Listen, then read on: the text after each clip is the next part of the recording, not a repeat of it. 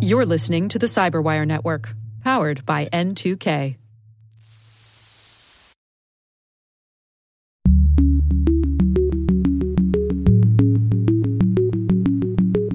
the people at the top of the system, as I say, they, they don't really need this and may well fight it, but you know, they're not the future anyway. I mean, they're the past. So.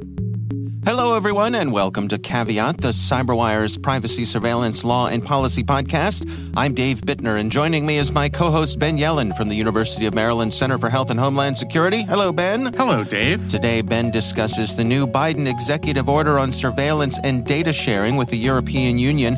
I got the story of the consequences of a community banning ransomware payments. And later in the show, Ben's conversation with Glyn Moody, author of the new book, Walled Culture How Big Content uses technology and the law to lock down culture and keep creators poor. While this show covers legal topics and Ben is a lawyer, the views expressed do not constitute legal advice. For official legal advice on any of the topics we cover, please contact your attorney. This episode is brought to you by Palo Alto Networks, the leader in cybersecurity. As AI driven attacks increase, organizations can't afford to have network security that's stuck in the past. Discover how Palo Alto Networks can help you predict what's coming and proactively secure against it with a zero trust, AI powered network security platform built to secure whatever, whenever, wherever. To learn more, visit paloaltonetworks.com slash network security platform.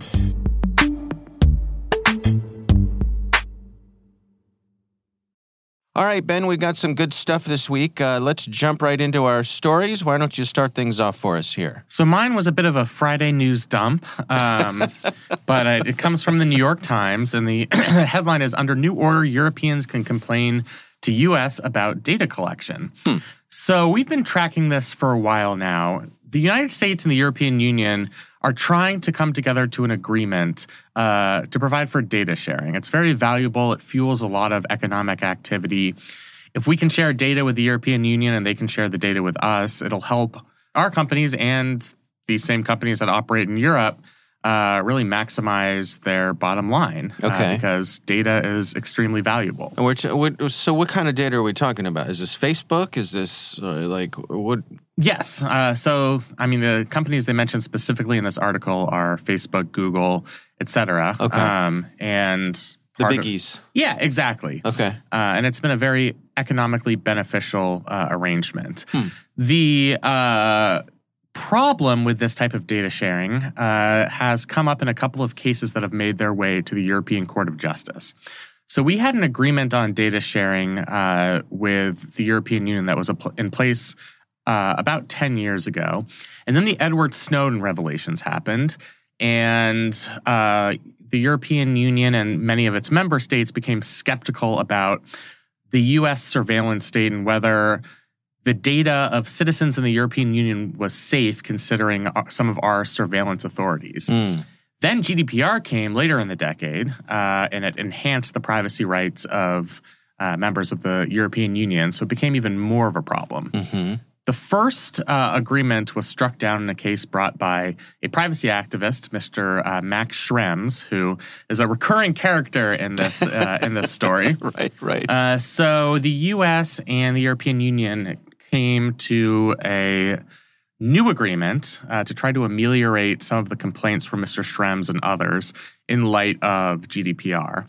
Uh, that agreement uh, was also struck down in Schrems 2, the second Schrems case, where the European Court of Justice said that the U.S. had not properly reformed its surveillance laws. They cited a couple of surveillance authorities, Section 702 of the FISA Amendments Act, Executive Order 12333. Uh, they the European Court of Justice said that the data of European citizens was not safe uh, as it traveled through the United States. Hmm. So since Schrems 2, uh, the US and the European Union have been trying to work closely on an agreement that would pass muster in the European Court of Justice. And they have reached a preliminary agreement, and that's reflected in this executive order. Hmm.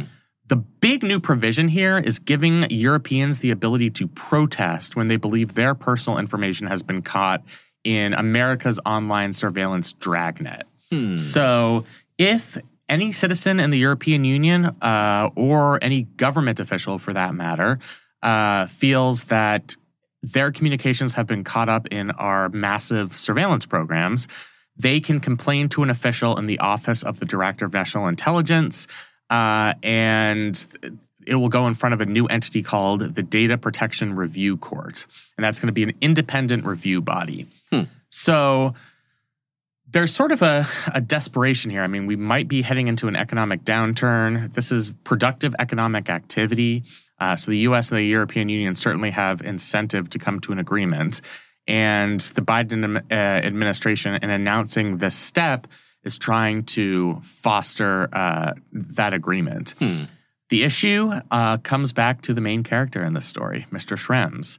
Uh, he is the privacy advocate and has been the plaintiff on the first two lawsuits. When I read this executive order, I was like, you know, this is probably going to satisfy Schrems, and we might have a working uh, data sharing agreement uh, that's equitable for both the European Union and the United States. But they interviewed Mr. Schrems at the end of this article, and he said, eh, not so fast. uh, his exact quote is At first sight, it seems that the core issues were not solved. Uh, and he thinks that this is going to go back in front of the European Court uh, of Justice sooner or later. So we could be staring down the barrel of Schrems 3.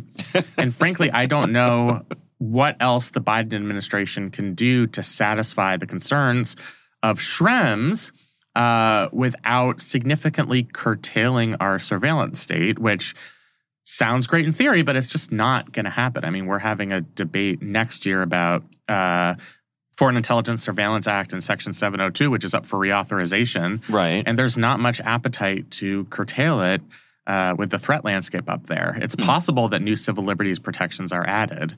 Um, but until we do that, if the European Union and Mr. Schrems are, are not satisfied with this new executive order, then I think uh, it may be a while until we have a, a really robust data sharing agreement in place. So, I mean, isn't this a fundamental difference uh, in, in approach to, to privacy?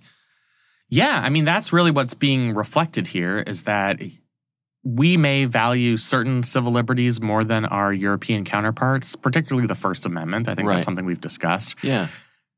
because of GDPR and the political culture and some of the unique constitutions uh, within European member states, there is more of a culture of privacy. They have a data privacy regulation. We do not at the federal level. Uh, so I think this is something that particularly their courts have become, I don't want to say obsessed with, but it's really become a fundamental value uh, reflected in the European Union. And it's really extraordinary the lengths to which the Biden administration is willing to make sacrifices to make this agreement work. I mean, Hmm. giving non US persons the ability to petition to an independent body under the direct Office of the Director of National Intelligence is kind of a rare step. I mean, we, we usually don't grant this type these type of process or administrative rights to foreigners. Yeah. Uh, but I think the effort here is to try to satisfy the European Union's desire for enhanced privacy protection. Uh, And it seems like the political leaders in the European Union agree with this. It's just Schrems and the European Court of Justice that, that have to be brought on board. And until that happens, I don't think we can have any confidence. If you're working for one of the big tech companies, I don't think you can have confidence that this agreement is, is going to be maintained. Uh, help me understand this right to protest. I mean, what, what I mean, okay, so I'm a European citizen. Uh, I am upset about something. I can bring my case in front of this new uh, group. Then what? Do they have the power to make any change? Can can anything happen, or do they pat me on the head and say, "We hear you"? Like, well, I think that's a good question. I mean, I th- that's going to be developed in regulations what the actual legal relief is here. okay, Uh, it's an independent review body, meaning it will have statutory authority. My guess is that they would be able to issue some type of injunction uh, against whatever company is complying with the surveillance or maybe against the federal agency that's conducting the surveillance. Uh, but I don't think we're going to know exactly how that process is going to work until this is implemented. Um, so it's not like a full court proceeding. It's more of uh, go, like it's more like going in front of an administrative law judge. Okay. Uh, it's Go kind of- on. yeah, I mean, I, I, I guess it's you're not going to have the type of adversarial proceeding that you'd have if it was a plaintiff versus a defendant. It's going to be somebody, one party pleading their case in front of this independent uh, review body. Huh. And I, we just don't know anything about what this review body is going to look like. Right. Um, okay. I don't know how the members of this independent body are going to be appointed. Mm-hmm. Uh, once that happens, I mean, the makeup of this review body could be different depending on the presidential administration that's in power. Mm-hmm. Uh, so I think a lot of that kind of um, future outlook on the real power involved in this executive order is is kind of murky at the moment. Do you think that this kind of uh, economic pressure or uh, acknowledgement of an economic need could be something that moves the needle in terms of our nation's approach to privacy? That's the million dollar question here. I mean, it seems, and I'll go beyond that. I mean, it, I think the reality is that our surveillance practices are hurting us economically. If we can't come up with a deal that enables the flow of data that underbind uh, that underpins uh, more than a trillion dollars in cross-border trade and investment, and that's according to our Commerce Secretary Gina Raimondo, if we have to give that up because we're not willing to curtail some of our surveillance practices, I think that's pretty revealing about our national values. Um, we're giving up a lot of money to maintain surveillance powers, uh, but it's not something that's entirely surprising. I mean, we've been having this conversation for the past 20 years. Uh, some of the tools that have specifically been mentioned in these Schrems cases are tools that our executive agencies do not want to give up. And that's true under the Trump administration, Biden administration, et cetera. Uh, these are the crown jewels of national intelligence. They were used uh, for counterterrorism operations, um, and many of them have been successful in thwarting uh, potential terrorist attacks. Now they're being used uh, as authorities to deal with the, the threat of Russian aggression. Um, so it's one of those things where even if there is an economic sacrifice, I don't see our country, our Congress, our administration willing to significantly curtail these type the type of surveillance authorities that they value so much. And you can mm-hmm. understand why they value them. I mean, it's protecting our national security. It's just it does not come without a cost. And this is the cost that we're bearing. I think the Biden administration is trying to nudge things in the right direction and see if it sticks. And I think it comes down to whether the European Court of Justice and Schrems are satisfied with the steps that have been taken here. I think it would take a lot more uh, for them to actually consider curtailing our own surveillance practices to placate our European allies. What about Mr. Schrems himself? Could- What about Mr. Schrems Well, himself? I, I guess I mean could could the could the folks on the other side of the pond say we've had enough of you? You're you're you're we're gonna we're, we're gonna move you to a different position. you know you know what I'm saying?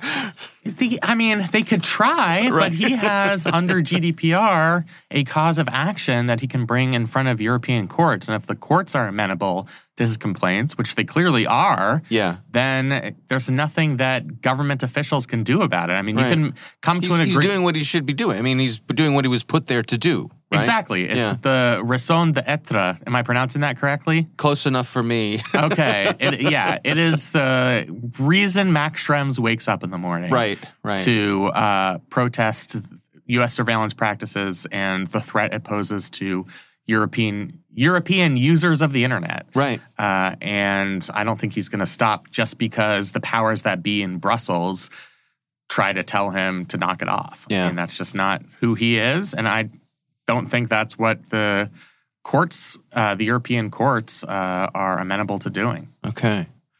All right. Well, we will have a link to this story in the show notes. Uh, interesting. It's going to be fascinating to see how this all plays out. Uh, Yeah, there's a lot of suspense here. I mean, I'll keep an eye on whether there is a new lawsuit filed under this executive order, uh, and we'll have to follow it pretty closely. Yeah.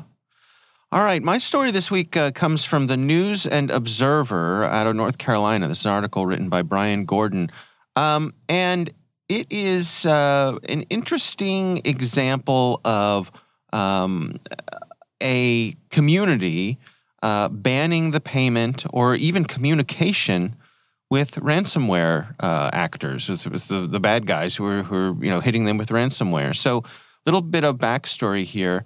Um, back in May of 2021, there was a bill introduced in the North Carolina House of Representatives, and this was to eliminate public ransomware payments. So, uh, if uh, you know the state government or a county government gets hit with ransomware, this law would say you are not allowed to pay the ransom. Indeed, you are not allowed to even communicate with the folks who have held your data for ransom. So while this was being proposed in front of the um, the North Carolina House of Representatives, Colonial Pipeline happened, and so this bill flew through. right as sort of as a result of that. Right. It was um, quite a coincidence that this major event happened right as they were considering this piece of legislation. Right right. Um, and so there's a lot of discussion now as to whether or not this is a good idea uh, this article has a, a interview with uh, several folks who are uh, experts in in cybersecurity um, they speak with a gentleman named John Stark, who's a cybersecurity consultant and also teaches at the Duke University School of Law. Um, and he says that he thinks it's misguided. Uh, he, he thinks, you know, that the the notion that um, hackers are going to know that a particular jurisdiction is uh, prohibited from paying the ransom and therefore not going to hit them with their ransomware he says, I don't think that's how hackers think. Yeah, I mean, I, I kind of agree with that perspective. I do think this is a federal issue and it probably should be dealt with uh, at the federal level because hmm. we don't want to get into a situation where 50 different states have 50 different rules about whether you are allowed to pay a ransom or even communicate with the hostage takers. Right. it would create a lot of administrative confusion. Um, it would create confusion in our court system. I think Congress really needs to step in and develop federal policy around this. Hmm. And they've started to do that. I mean, it's not uh, enacted into any statutes uh, as of yet, but it's something that Congress has been paying attention to. I also don't necessarily agree. I mean, I understand the rationale behind it, but I don't necessarily agree that this is the right policy wherever it's being implemented. Mm-hmm. Um, there are certainly downsides, especially for the entities that have been uh, attacked via ransomware, to prohibiting ransomware payments. I mean, sometimes it is within the interest, the short term interest of the company or the local government to pay the ransom. Mm-hmm. And being barred from doing so by the state government is going to create a lot of potential conflict. It could be a situation where maybe they hire consultants to evaluate the ransomware attackers, and it's some type of group that has been known to actually accept ransom payments and release the relevant data. Right. Uh, and at that point, local governments face a very difficult choice. Uh, and sometimes either to protect life safety or personal uh, information of, of local citizens or customers, they might think it's necessary to pay the ransom. Whether that's good for all of us long term or even for the companies themselves long term is a separate question. But I think the iron hammer uh, of the state government coming down on, on these companies is not a wise way uh, to enact this type of policy change. Yeah, this this article describes what's going on here, and, and it's interesting because there's also a requirement for reporting. So governments and public schools have to alert the state if they fall victim to a ransomware attack. Um, and at that point, uh, there's a joint cybersecurity task force, which the North Carolina governor established. Um, they will travel to the site of the attack, assess the issue, and develop corrective actions. Uh, they don't detail the corrective actions, citing security reasons. Um, they sound like the coolest superheroes ever. They're activated. yeah, they go to the cybermobile and, right, and go right. on site to to solve these problems. Yeah, yeah, but it's interesting. Like, what are what are the corrective actions? Obviously, you know, we know how people try to uh, recover from a ransomware attack, and and so if you're if paying the ransom is off the table, you know that limits the the number of things you can do.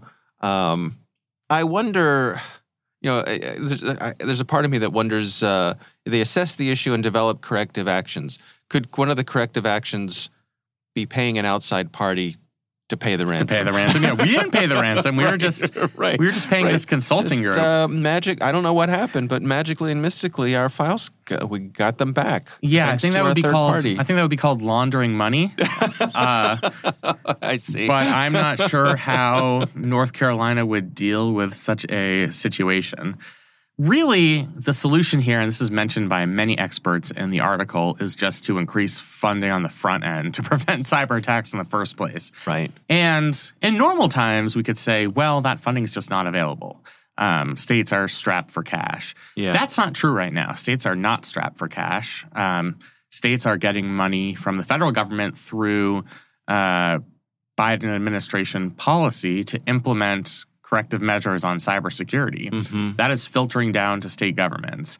And if they're going to pass legislation like this, I think it would behoove these state governments to really put investments on protecting state and local uh, government agencies, protecting business, implementing the NIST framework uh, where possible, best practices.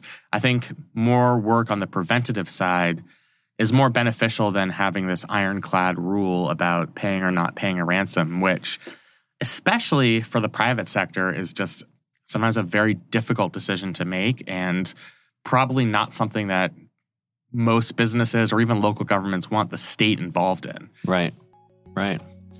All right, well, I will have a link to that in our show notes, uh, of course. We would love to hear from you. If there's something you'd like us to consider for the show, you can email us. It's caveat at thecyberwire.com.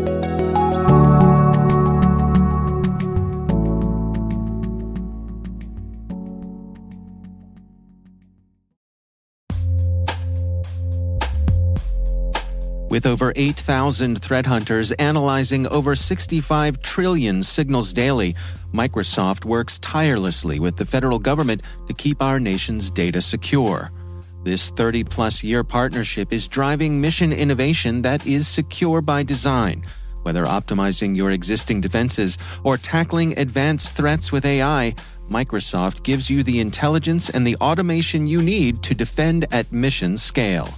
Let's work together to stay ahead of emerging threats and secure your mission anywhere. Learn more at aka.ms slash fedcyber. That's aka.ms slash fedcyber.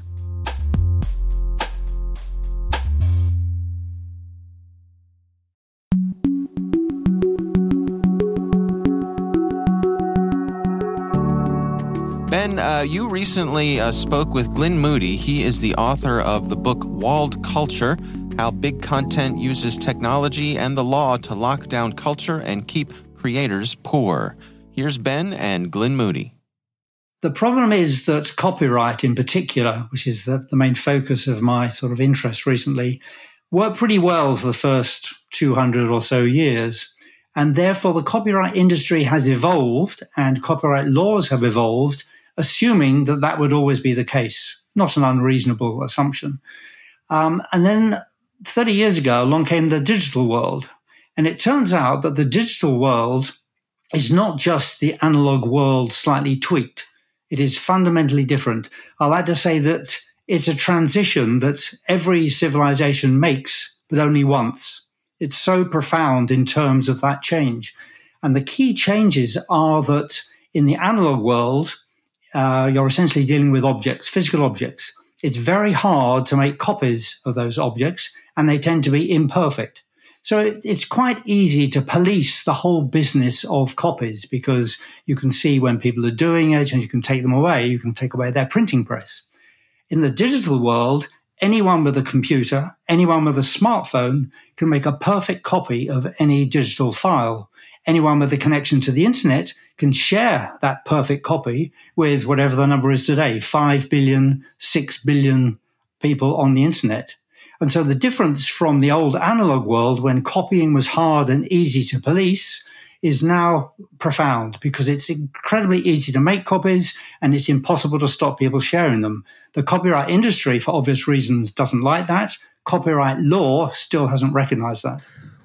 I know this might seem like an obvious question, but why have policymakers not uh, addressed this issue and modernized copyright law uh, for the digital age? Do you think it's basically the power of the of the lobbyists? It's very much the power of the lobbyists and the fact that there is this curious symbiosis between the copyright industry and politicians.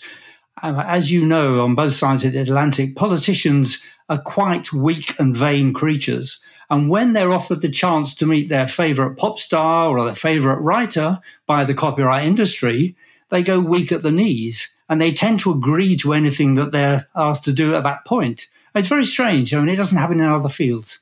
It's true, although we're all human beings. I mean, you know, if somebody told me you have the power to make copyright law and here have a nice dinner with Bono, you know, maybe I, I'd be amused as well. Uh, but they're supposed to be sort of above that fray, I suppose. They, they are, and um, in addition to that sort of human aspect, and you're quite right. I mean, you know, we we all have those uh, elements of uh, hero heroine worship. Uh, the fact is that copyright is a is a very uh, abstruse subject. Until 30 years ago, nobody cared about it apart from the lawyers. Uh, you and I would just simply not care. What's changed is that every time we use the internet, we are actually breaking the law in terms of copyright. There's a very interesting paper from 2007 by a legal scholar who said, well, let's just go through a typical internet day in terms of usage and work out what would be the kind of liability for copyright infringement. Perfectly normal things. He not talk about a pirate or anything like that. And he worked out that the ordinary internet user would probably be on the hook for about $4 billion a year because the internet is a digital copying machine. It is based on copying. So trying to stop people copying things online is the archetypal trying to make water unwet. You can't do it. So it seems like we can understand why this outdated copyright frame would be bad for individual creators. Their works of, of art, of fiction, of music are being very easily replicated. Can you get into why this is a broader public policy problem? Like, why should people care about this who are not creating content?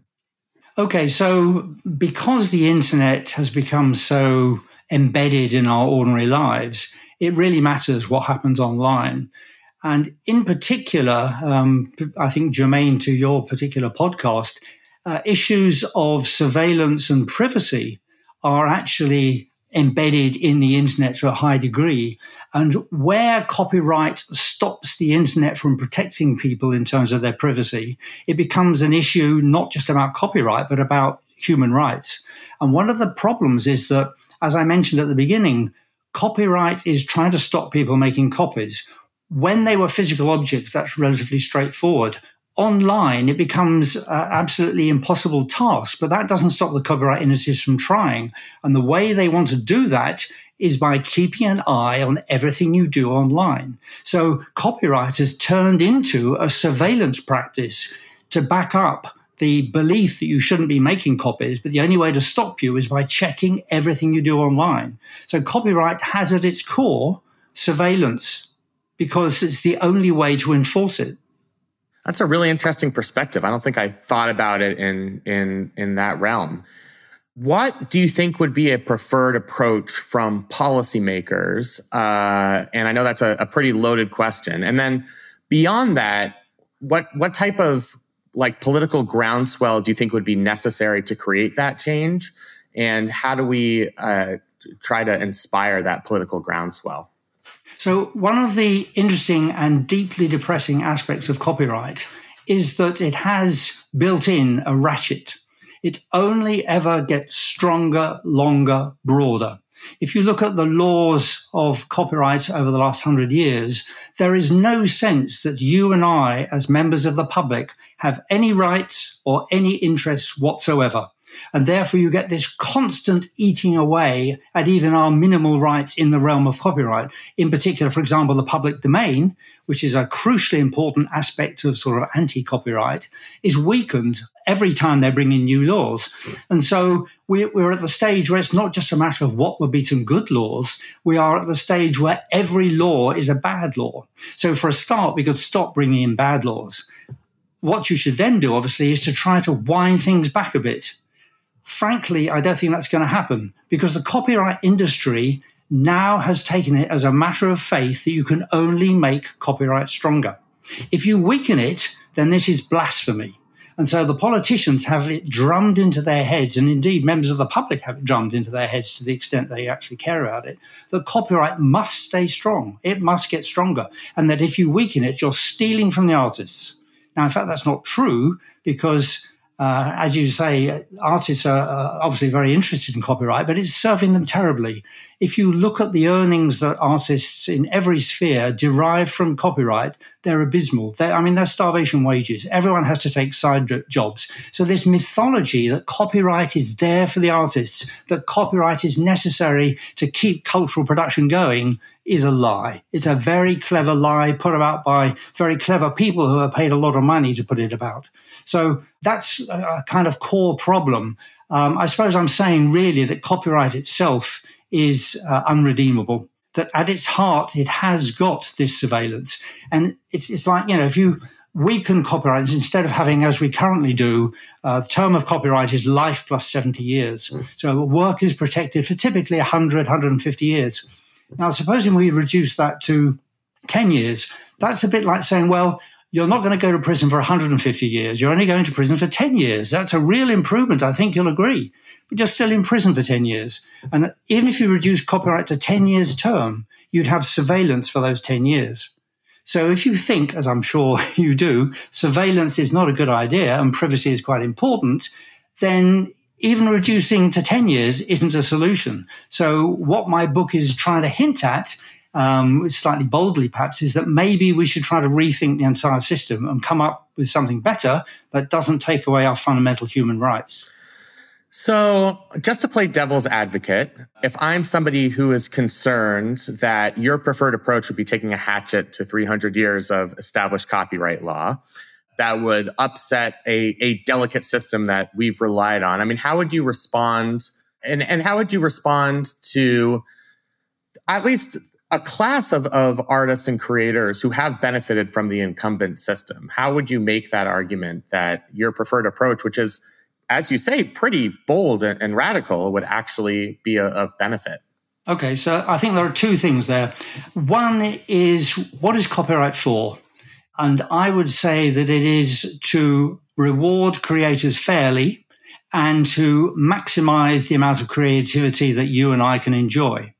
The current system certainly doesn't do that. I mean, the vast majority of artists are not being rewarded fairly for the work that they do. What's happening is that the intermediaries, the recording companies, the publishers are doing really well just recently uh, a company went on the public stock exchange and the CEO picked up, you know, 250 million dollars as a, just a bonus. I don't think many artists are earning that. Now, your point about the, the ones doing well, you're absolutely right. There's a very small number that do do well. And that's very convenient because it means the intermediaries can say, well, what's the problem? You know, some artists are doing really well. Clearly, you're not working hard enough or, you know, you're not trying hard enough because you too could actually make that. And it, for them, it's really convenient too because they only have to manage a small number of highly paid artists rather than, as I would prefer, several million well paid but not highly paid artists. It's much easier for them as a business to manage a few superstars than to pay fairly millions of people. There's also that's that's interesting. There's also this problem of collective action. So I remember back to the early 2000s when Napster took over. Uh, and that was a major threat to to the music industry. But any artist that came out and talked about how Napster was going to cripple their industry, they became a pariah. I mean, I remember Metallica coming out. How do you work around that collective action problem where it might be disadvantageous for individual creators and artists to come out as wanting to reform copyright laws, even if it would be good for the entire industry? Well, again, I mean, the highly paid people may well suffer. I'm not really interested in just the 1%. Personally, I care more about the 99% in the same way that I care about the creators and not the companies that are making the money. So I, I, want to look at the bigger picture and I want to find a way whereby more people can make a living from creating great stuff that you and I can enjoy. And what's interesting is that in the same way that the internet has become the problem for the copyright industry, I think the internet is a solution for the creators. Because what's interesting is that you can now call out and reach out to your fans directly and say, look, I would like to write this book. I would like to make this song. No recording company, no publishing company is interested in me. I know you've listened to my music in the past or read my book in the past. Would you fund me for this next work? So people pay forward. They don't pay for the thing that's already been produced. They pay for the thing that will be produced. Now, this true fans approach was first sort of articulated by Kevin Kelly in 2008. And back then it was quite hard for that to work. Moving on those 14 years, it's now pretty easy because we've got all these sites like Kickstarter and Patreon, which makes it incredibly easy and indeed accepted that you do put the money in before something's created. And there are good reasons why you do that, because if you love an artist's work, a creator's output, you want more of it. And it's not unreasonable that you pay them to do that. So if you care, you pay them and then you get more of what you love. So it sounds like a great deal. What's happening here is instead of the creators getting like 10% if they're lucky of the sales and the intermediaries getting 90%. With these kind of sites, they typically get 90, 95%. And the rest is obviously just the cost of running those sites. So you're turning it on its head. And you don't need so many people to pay up front as you would need for them to pay afterwards, but because you get a far higher cut. It's interesting. I mean, if you're saying, which I think you are, that you doubt policymakers would adopt your preferred approach to copyright law, which I think we can we can grant. Is there like the uh, what you're describing with using uh, these fundraising sites to have people pay for for future output? Are there technological solutions? Uh, so this could be something that's market driven that would better protect the 99% of creators that you're so passionate about. I think it's even easier than that. I don't think we even need technological solutions. We just need people to realize they can do it. And what's interesting is that some uh, artists are already doing this. Cory Doctorow, most famously recently, um, wanted to make an audio version of one of his books. And uh, basically, uh, the terms under which he was offered that audio version were not satisfactory. So he started a, a Kickstarter and said, Look, I really want to make this audio version for my book. Could you help fund it? And in a month, he'd raised $260,000. Now, okay, he's very high profile, he's very well known, but he shows what can be done. And I, think if more artists trusted to their fans, they would find that they are actually much stronger than they think they are in terms of the power relationship with the intermediaries. So I, I don't think we actually need more technological solutions. That said, I also think there's a huge opportunity for entrepreneurs here because we're talking about reinventing the entire kind of cultural production ecosystem where you don't have the enormous oligopolies which basically run publishing, music and the film industry. So there's a chance to, to recreate that process in terms of smaller companies, more agile companies, startups. So I think there's a lot of opportunity to serve the artists rather than serving the intermediaries. So, for average consumers like myself, what would your short term advice be? Should I, if I want a new Radiohead album, should I go to Radiohead's website and just front them a bunch of money and, and hope that this can get beyond the antiquated copyright laws? What should we do as consumers to help support this proposed transition? So I don't think the Radioheads of this world need this system, and they may indeed fight against it because they're doing pretty well. However, there are, you know, several million talented musicians out there some of whom you've probably already come across. So throw them some money. Say, look, I think you're really good. I think, you know, you've got a great future. I would love to hear more of your music. Here's $10, $100, whatever you can afford, because that's a great thing. This isn't you've got to pay $10 or $100. Anything you can do, anything you can pay is good. But find the people, the stars of tomorrow, who may not become the stars of tomorrow because the system doesn't care you can create the new cultural landscape by supporting the creators you love. So that's something that everyone can do now. It's it's you know very easy in a sense. Um, the, the, people at the top of the system, as I say, they, they don't really need this and may well fight it, but you know they're not the future anyway. I mean they're the past. So.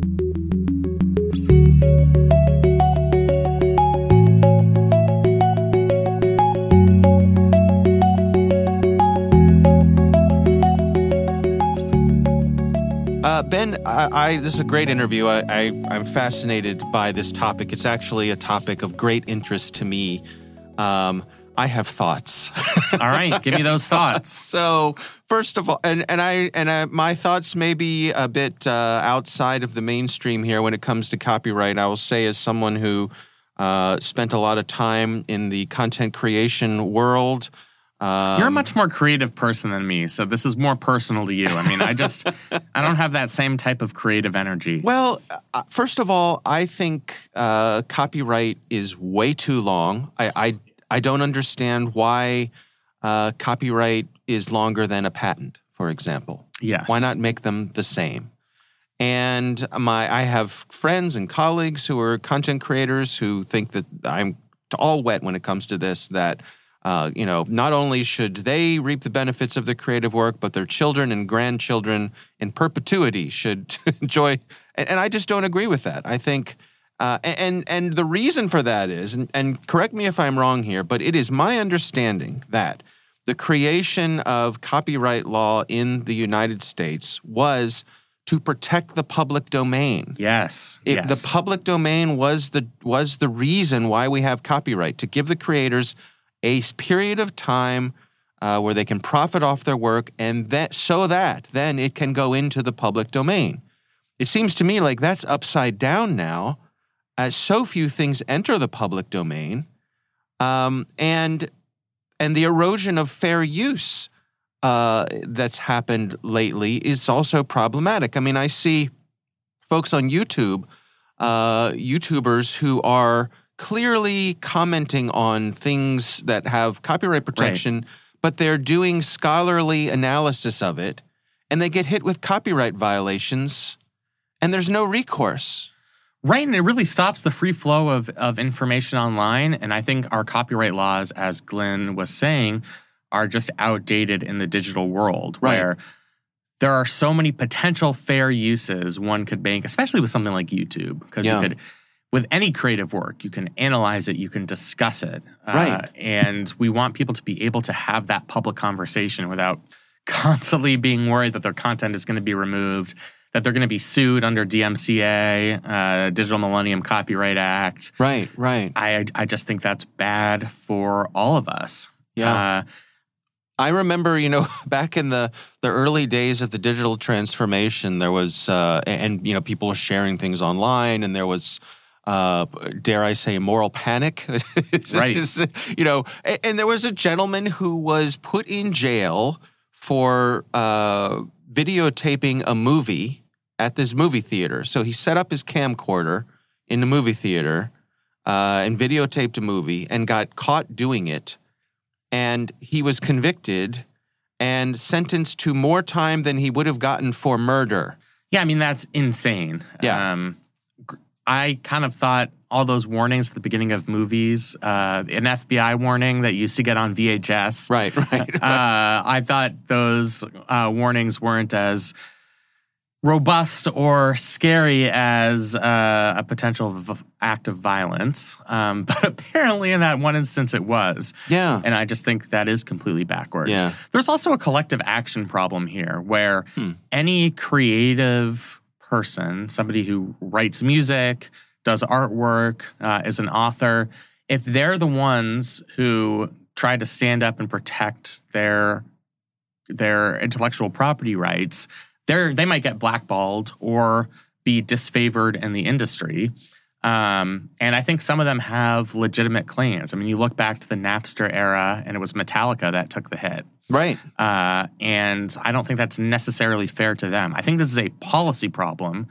Uh, you've identified the problems with the broader policy relating to copyright, and I think it's incumbent upon our policymakers to come up with something uh, reasonable, that balances the interest of individual creators versus the interest of having uh, the free and open flow of information online. Yeah, I, I think uh, I think Glyn Moody is absolutely right here and, and, hit the nail on the head that this transition uh, demands that we re re-examine our copyright law. It's it's not the same. It's just different. Uh, digital digital uh, information is different than physical copies of things, and the and people are operating in the old way as if it's not. And it should be seemingly obvious, right? I mean, it's just it's another. I think it is, but yeah. I think they're just the old the folks who have power and the, you know every time uh, what is it every time mickey mouse is about to go into public domain public or the, the copyright gets extended right yeah exactly and well anybody with incumbent power is always going to fight tooth and nail to protect that power yes there you go you said it much more eloquently than i did oh well i never well, uh, again, uh, thanks to Glyn Moody for taking the time for us. Uh, I'm really, uh, I have not yet uh, been able to dig into this book here, but uh, I'm going to dig into this one. Again, the book is titled Walled Culture How Big Content Uses Technology and the Law to Lock Down Culture and keep creators poor. I gotta say, Glyn was also a pleasure to, to talk with. We had an extensive conversation before we recorded, and I just really enjoyed hearing his perspective and getting to know him. So thanks, Glyn, for, for coming on. Yeah, absolutely. We appreciate him taking the time.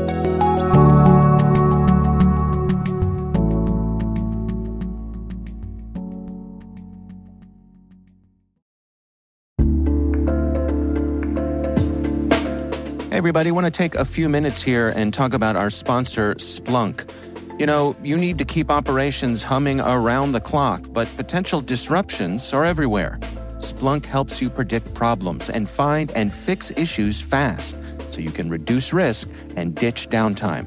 The world's largest enterprises rely on Splunk's unified security and observability platform to become more efficient, resilient, and innovative. With Splunk, you can react quickly, evolve faster, and be ready for anything. Stay ahead of disruptions. Learn more at splunk.com/resilience.